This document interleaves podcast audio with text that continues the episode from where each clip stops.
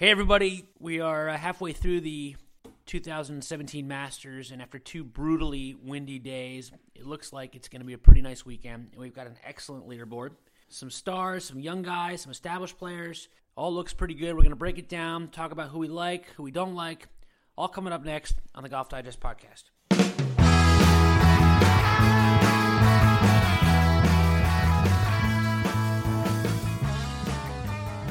Okay, we are coming to you live from our rental home in Augusta, Georgia. Sam Weinman here with Alex Myers and Ryan Harrington. It's late on Friday night when we're recording this, and guys, it's been two pretty good days of golf. It looks like it's going to be a pretty good um, weekend in front of us. Ryan, your initial thoughts uh, looking at well, looking at this pairing sheet for Saturday. Um, what do you like from this field, and, and where do we go from here? I, I like we've got a lot of guys who seem um, like they've been putting themselves in position to win here. I mean, it's a really bunched up leaderboard. If you ask me, obviously four people tied for the lead uh, kind of suggests that. But you know, there's so many players just you know even just a couple strokes off. I, I like the fact that you know we've got a lot of different storylines and a lot can happen. I think a lot of people are going to be pretty aggressive on Saturday. Frankly, they're going to have to if they really want to get in contention here. And and so I just I like the possibility for a really wide open weekend.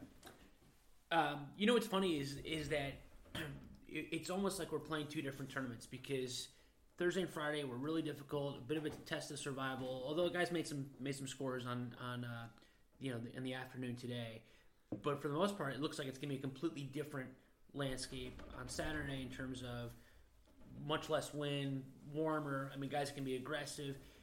Alex, any thoughts on who that might favor more than other guys? Um, I think you got to start with Rory McIlroy. I think uh, you know he, he's not the best bad weather player. He kind of got through the first two days. Uh, he obviously had that brutal uh, bad break on 18 when he hit the flagstick. But you know he likes to play in, in, in, perfect conditions, and it looks like that's what we are going to have the next couple days. So I, I think uh, you know we could see him shoot a couple scores in the 60s, no problem. Um, and uh, you know it's interesting that what the final score is going to be, you never know because obviously the wind's going to die down, but the greens are going to get faster. Right. So it might, you know, cancel each other out. But I still think that, you know, the four under score, I think we're, we're going to see something a lot closer to double digits by the end of Sunday. Really? So that would mean someone's going to shoot 66 or so. Well, or if one of the four under people shoot, uh, you know, pair of 69s, that gets right. you to 10. I mean, I'm not saying 10 is going to win, but I think we're looking at at least eight, eight under. I agree. I think somebody's going to really start to push yeah. here tomorrow. I mean, you look at this. Uh, you know, Jordan Spieth's four back, uh, Jon Rahm's three back, uh, Phil Mickelson he's only four back.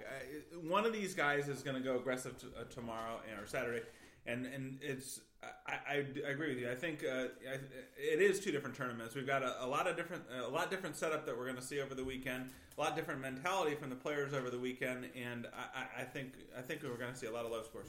You know, what's interesting is that you know certainly uh, no disrespect to, to Charley Hoffman and Thomas Pieters, both are, have compelling stories uh, in their own right, but I think Fowler and Garcia are the two guys that really stand out from that um, from that group of, of guys at four under let's start with Sergio because the the safe money is that he should not win this tournament because he doesn't seem to like the golf course. He struggles with putting uh, late in tournaments, or at least that's the that's how the story goes. Do you do you give him a better chance than I'm giving him?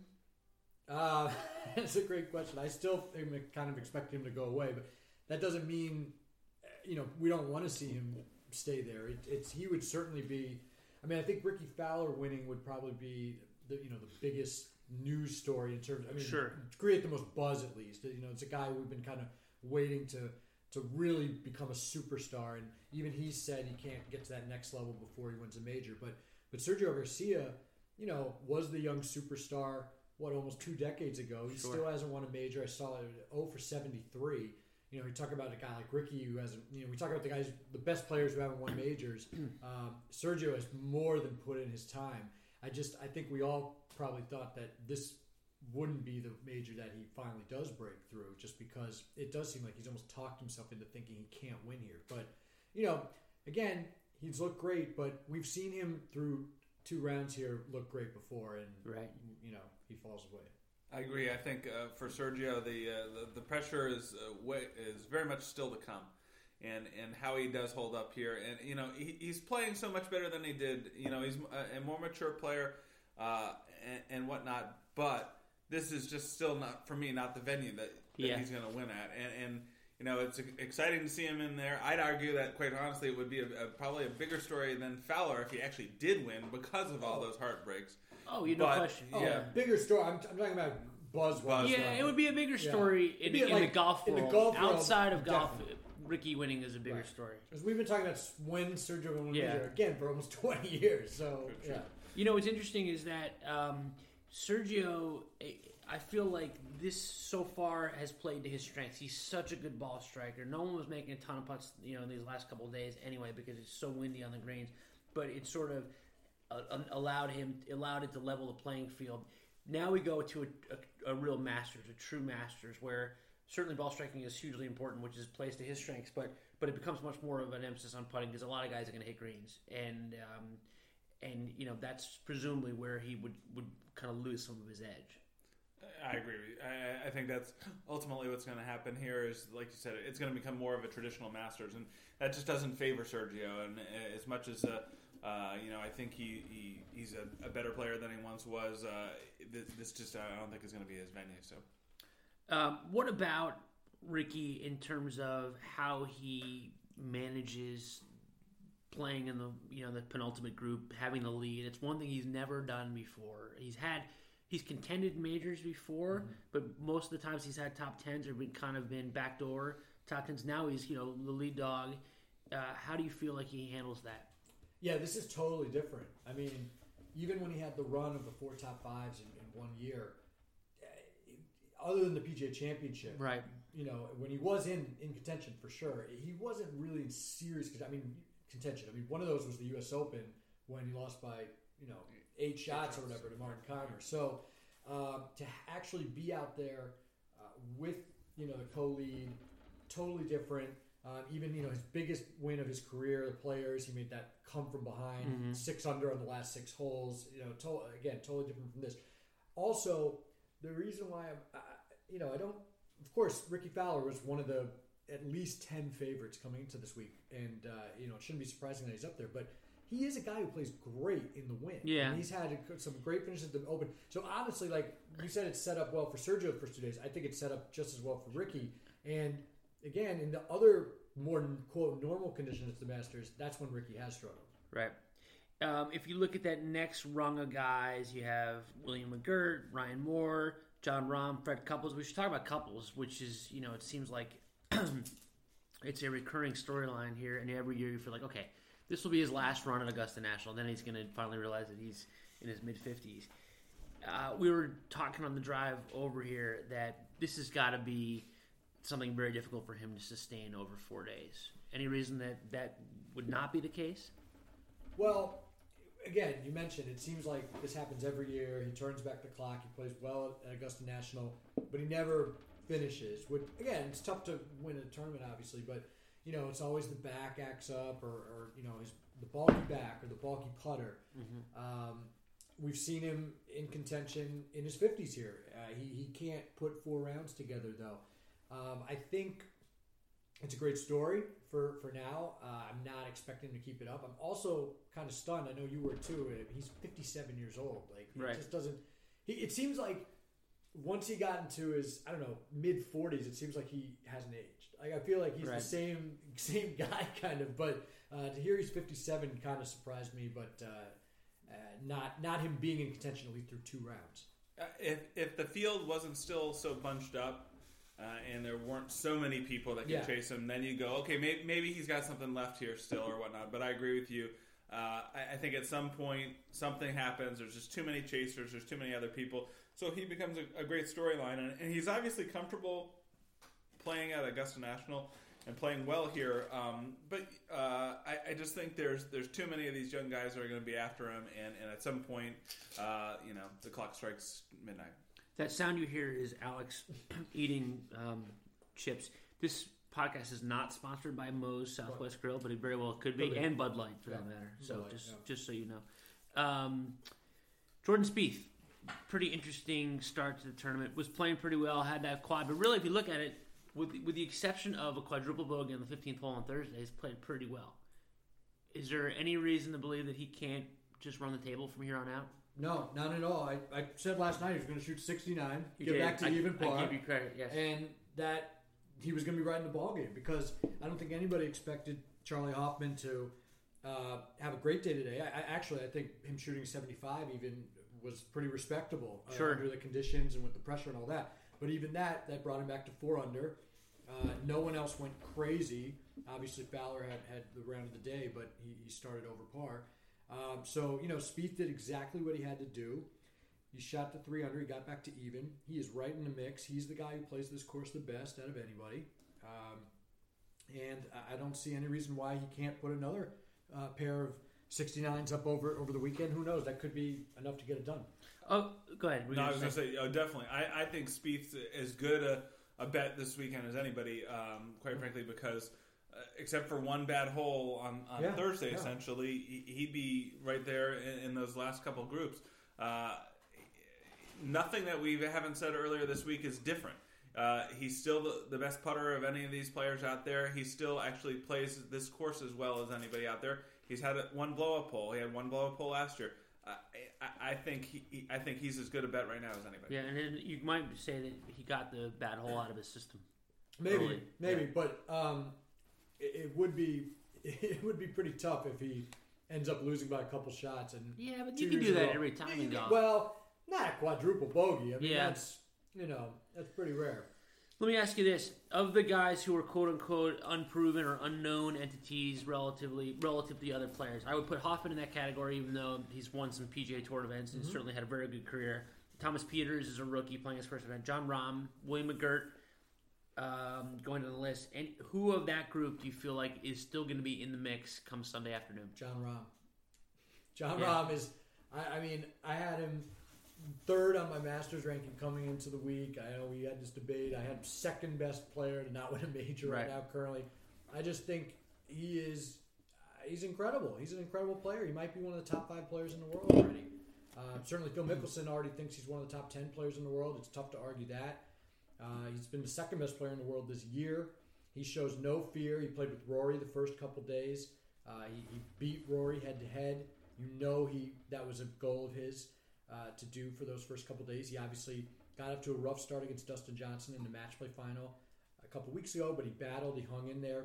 Uh, if not for someone closing the bathroom door at the wrong time on the 18th hole, he might have won that event mm-hmm. too. So, That's not going to happen here. That is not going to happen here. And you know what? He actually had a great answer. He said, you know, he said something about how, what are you going to do? You can't, you know, people are allowed to go to the bathroom when they want. But yeah, I would argue not in the 18th hole of a, right. final match when there's only two golfers. Like, right. why would you be at the tournament and go to the bathroom? So anyway, I think he's a tremendous player. I, I don't think he's going to show any fear over the weekend. And of all the guys who aren't in that four under group, um, you know, I, well, I guess Spieth I would still put ahead of him as the chaser, but Rahm would be my next guy as the chaser to get these guys. I like Rahm. I, I don't think you can go against the, uh, what you're saying there. I like Thomas Pieters though. Uh, you know, I, I, think here's another guy who, uh, you know, the whole thing of Masters rookie can't get it done the, that first time around. But I, I, think there's something different about Pieters. Uh, you know, today he shot that 68, a very impressive score. He's had a couple blow up holes uh, yesterday in, the, in, his first ever uh, round here under in real competition at Augusta. Um, I just think that you know we've seen a lot from him in his brief time uh, as a professional golfer. The Ryder Cup appearance, you know, mm-hmm. obviously for Europe was a, a pretty impressive. Uh, and against a crowd that really wasn't, um, you know, going to be on his side. So I think in, in big moments he's handled things really, really well. And so I, I wouldn't be surprised if he goes deep uh, into Sunday. Whether he wins or not, I'm not sure, but I don't think he just fades away.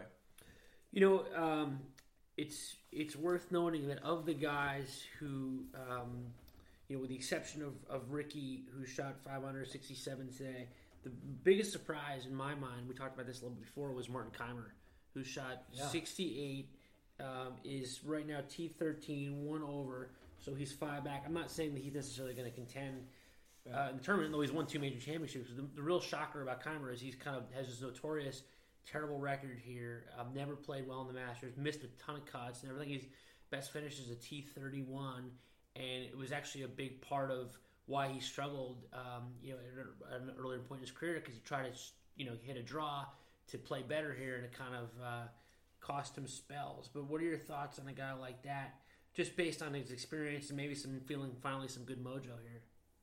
Well, I, I, I agree. I mean, I, I don't. I'm, I was as shocked as you were. Put it that way. To see that a he shot a 68 and b that he's he's up there in the leaderboard because it is incredible that someone uh, of his caliber could have that bad of a track record anywhere. But it just shows you this is the one major they play in the same course every year, and so we kind of know we kind of know a little better what's mm-hmm. going to happen. And so I'm not ready just because of one good day to kind of throw all that history to the side. I I, I don't think he's coming in playing uh, any better than he was any any other year. That's for sure.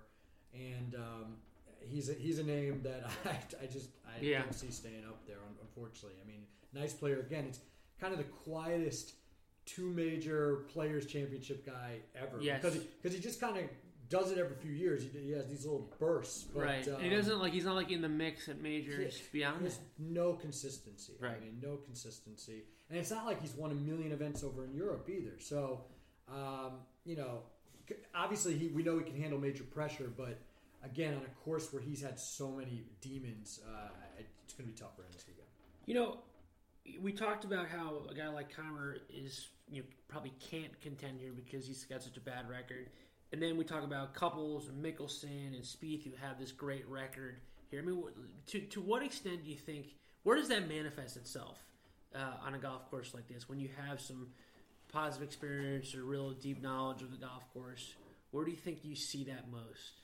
I think here it's uh, it's knowing how to play the golf course and not have a blow up hole uh, and not really go crazy on a hole. Like for instance, you know Phil Mickelson right now he's uh, four off the lead. And, and he said, well, four off the lead. He hasn't really looked all that great, quite frankly, over the last couple days. But here's a guy who I think has played this golf course enough where uh, he knows how to get around when he's probably not playing his best. Mm-hmm. Where some of these other guys, they're going to get out here and, and, somewhere on one of these holes, they're going to you know just make a critical mistake that could lead to that big up blow up hole. I think where experience and and where um, you know having local knowledge, if you will, about Augusta National comes into play is more the idea of okay, you know what, I know what I can go for and, and right. when I can go for it at, at certain times during a round, and if I'm not if I'm not feeling it, I know what to do to just get it around here, and so I think it's actually knowing when to be aggressive and when to. Well, you know, it's funny because um, where you saw that the most is actually in an instance where Spieth did not do that. He talked about what the reason he made the quad on 15 on Thursday was because it was his third shot and he was super aggressive with it when he should have really played away from the hole. And that's the, the, the, an example of a guy, uh, you know, who should understand, you know, where you can pick your spots. Like to your point, you know, because um, so much of this is kind of knowing where the where the where the demons are, where the big mistakes are. Yeah, well, Mickelson's I think exact quote on Thursday was when he was so excited about the wind and the forecast because he thought that helped. I mean, he's he's nuts, but he he thought that really helped uh, an experienced player here because he said I might miss big, but I miss in the right spots. Right, and he said even with the wind, you know, the if he's off and the wind exaggerates how off he's going to be, it's still going to be in, in a spot where he has a chance to get up and down where other guys aren't. And that's what's crazy about Augusta. I mean, we see all these low scores, but you know, if you miss the greens at Augusta, getting up and it's as right. hard of a place to get up and down as, as anywhere. So you know, no one's going to hit 18 greens. Right. So it's going to come down to those three or four times you miss the green. And, and Phil's the best right now. Short game right. wise, he really is. It's not even if you miss a green. Uh, Ryan Moore was talking earlier today about the first hole. He said he hit the green, hit the green, and it, yes. and it was a, he hits the green, and he says if I miss the putt right, it's going to go off the off yeah. the green right. If I miss it left, it's going to go off the. I mean, you can putt yourself off the green on some of these places. So yeah. I mean, it's such a fine line with what you're going to do with, with some of these shots and the way it's set up. And if you're not ready to really realize when to go for it and when not, that, that's when you're going to get kicked on the teeth. You know, what's interesting is that, um, you know, for all we know, Mickelson and Couples and Spieth, like they might be, you know, from form standpoint, might be way off their games. You know, that that, that sort of that you know savvy or guile, you know, what they know around the golf course is what's keeping them even at all relevant. I'm just using those as an example. That's what happened with Right. Spieth last year. I mean, if you yeah, think about it, yeah, Spieth he was, not playing well. Right, he had a five shot lead, and then it finally true. bit him. You know. Right. Uh, so I totally agree with you. I think you know eh, when you look at some of these players and, and you see where they are. I mean, Phil Mickelson hasn't played that well the last couple of days, and he's only you know four shots off the lead. I mean, I, I definitely think there's a lot to be said for experience here and what it can do for you in terms of at least giving you a, a little bit of a psychological edge, if not actually a real one. But Are- you know what? The the scores are actually really similar to last year. I think it was Right. Spieth was four under through through thirty six, Right. and then he shot one over, and he was still three under. He had a one shot lead over Smylie Kaufman, and so I think to that point, if no if the score isn't going to be 12, 13, 14, 15 under par, that that opens the door for someone who's not as on their game Yeah, to totally. still win because you know it's a different gear to get to double digits under par than, than grinding around the course. And as we know, Spieth is probably the best grinder out there. Right, because if it becomes a little bit more of a Yeah. freewheeling, you know, then you're suddenly You- have to you have to be hit on. precise shots Yeah. on 13, 15 up to like Exactly. make at least birdie on those holes. So it's a different, it's a Yeah. totally different mindset. All right, uh, let me give you a golf geek question, Alex. If you had to kind of have your dream scenario um, as a fan, as a uh, supposed golf writer, what would you say? What, what what do you like on Sunday afternoon? It's five o'clock on Sunday. What are we seeing? Oh man, well, you know, Sergio. I, I don't think it's going to happen, but Sergio Garcia going for that first major, um, Rickie Fowler going for that first major, and a guy like Rory, hot on their heels, chasing them down. Right. Um, you know, th- that would be. Obviously, we all want to see the marquee names in there. I mean, we don't, you know, we don't want to root for guys, but you know, it, it's it's definitely better for the sport, uh, for the excitement level if you do get the marquee guys in there. So obviously, a, a back nine shootout with two or three marquee guys, especially if a couple of those guys are guys trying to win for the first time, I think that'd be Sure. the ultimate. And I think the great thing about the Masters is it, it allows guys to play well at the end. You know, it's not Yeah. so much a, Yeah. a death struggle where it's the guy who makes the fewest amount of mistakes. You have Yep. guys who can actually, you know, make a bunch of birdies going in. So it's a, uh, you know, someone shooting 30 on the back nine. What about you, Ryan? Uh, I mean, if you could really draw it up for that kind of You're going to drama say and like an amateur or something like Well, that. yeah, no, actually, the mid am exactly right. Uh, Stewart Hagestad. Uh, no, I, I, I would Rory Jordan in the final group.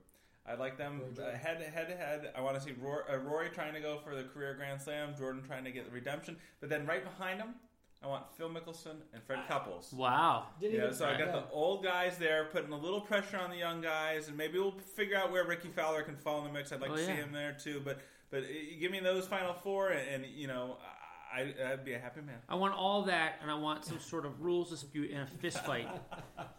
Well, Bubba Watson's got, already got Yeah, uh, no, miscut. okay. I also give it want a- I also want uh, Jeff Knox to beat Jason Day tomorrow. That's right. And then uh, have I don't know someone like Rory or someone. Well, I don't want Rory to tank, but let's say someone like Rory tanks and Jeff Knox knocks them off on Sunday. I want to see him knock off two as many major Right. he can. You know, before we close the door on uh, Friday, uh, who is the miss? Who's had the most disappointing tournament to this point?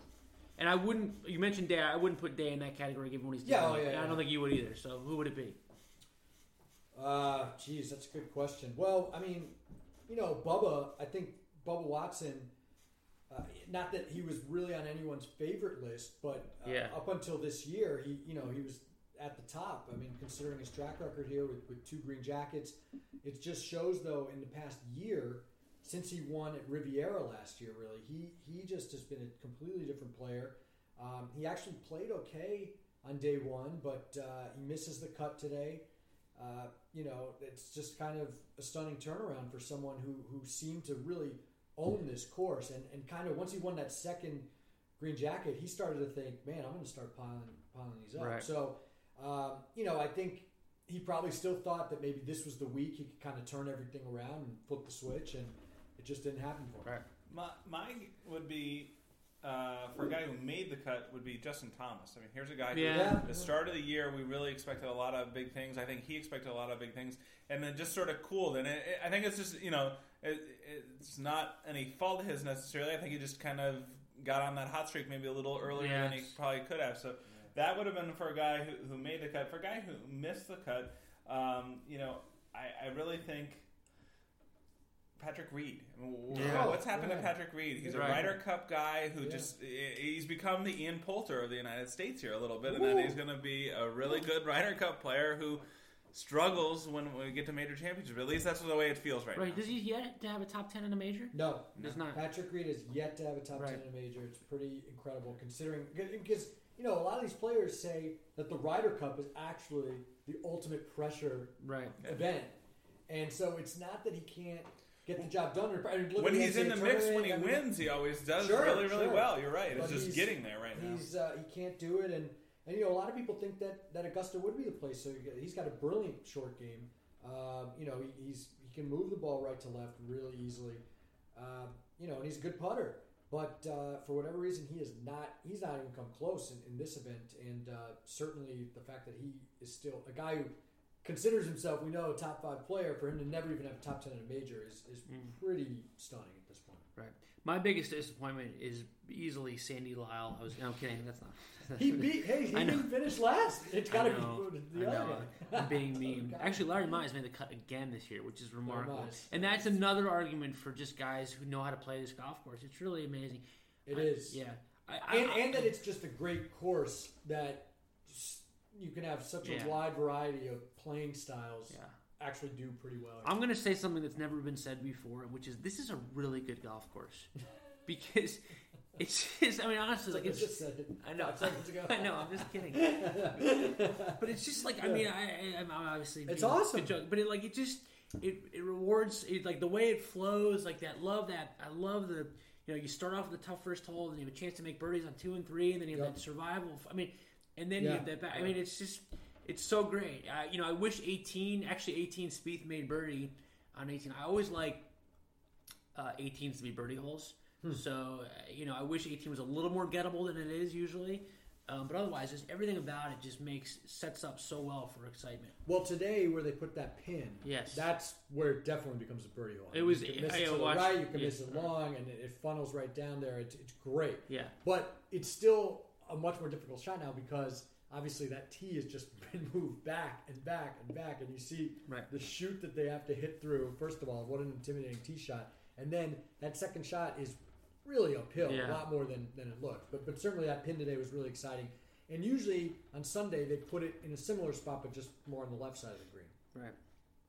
Okay, guys. Well, um, unless you have some closing thoughts, I think uh, we're all very excited for um, for Saturday at the Masters. It's, it should be really good. We're to certainly recap the tournament uh, come Sunday night. So, Alex Myers, Ryan Harrington, thanks so much. If you haven't done so already, please subscribe to the Golf Digest podcast and give us a rating and check back uh, on Sunday when we have a winner.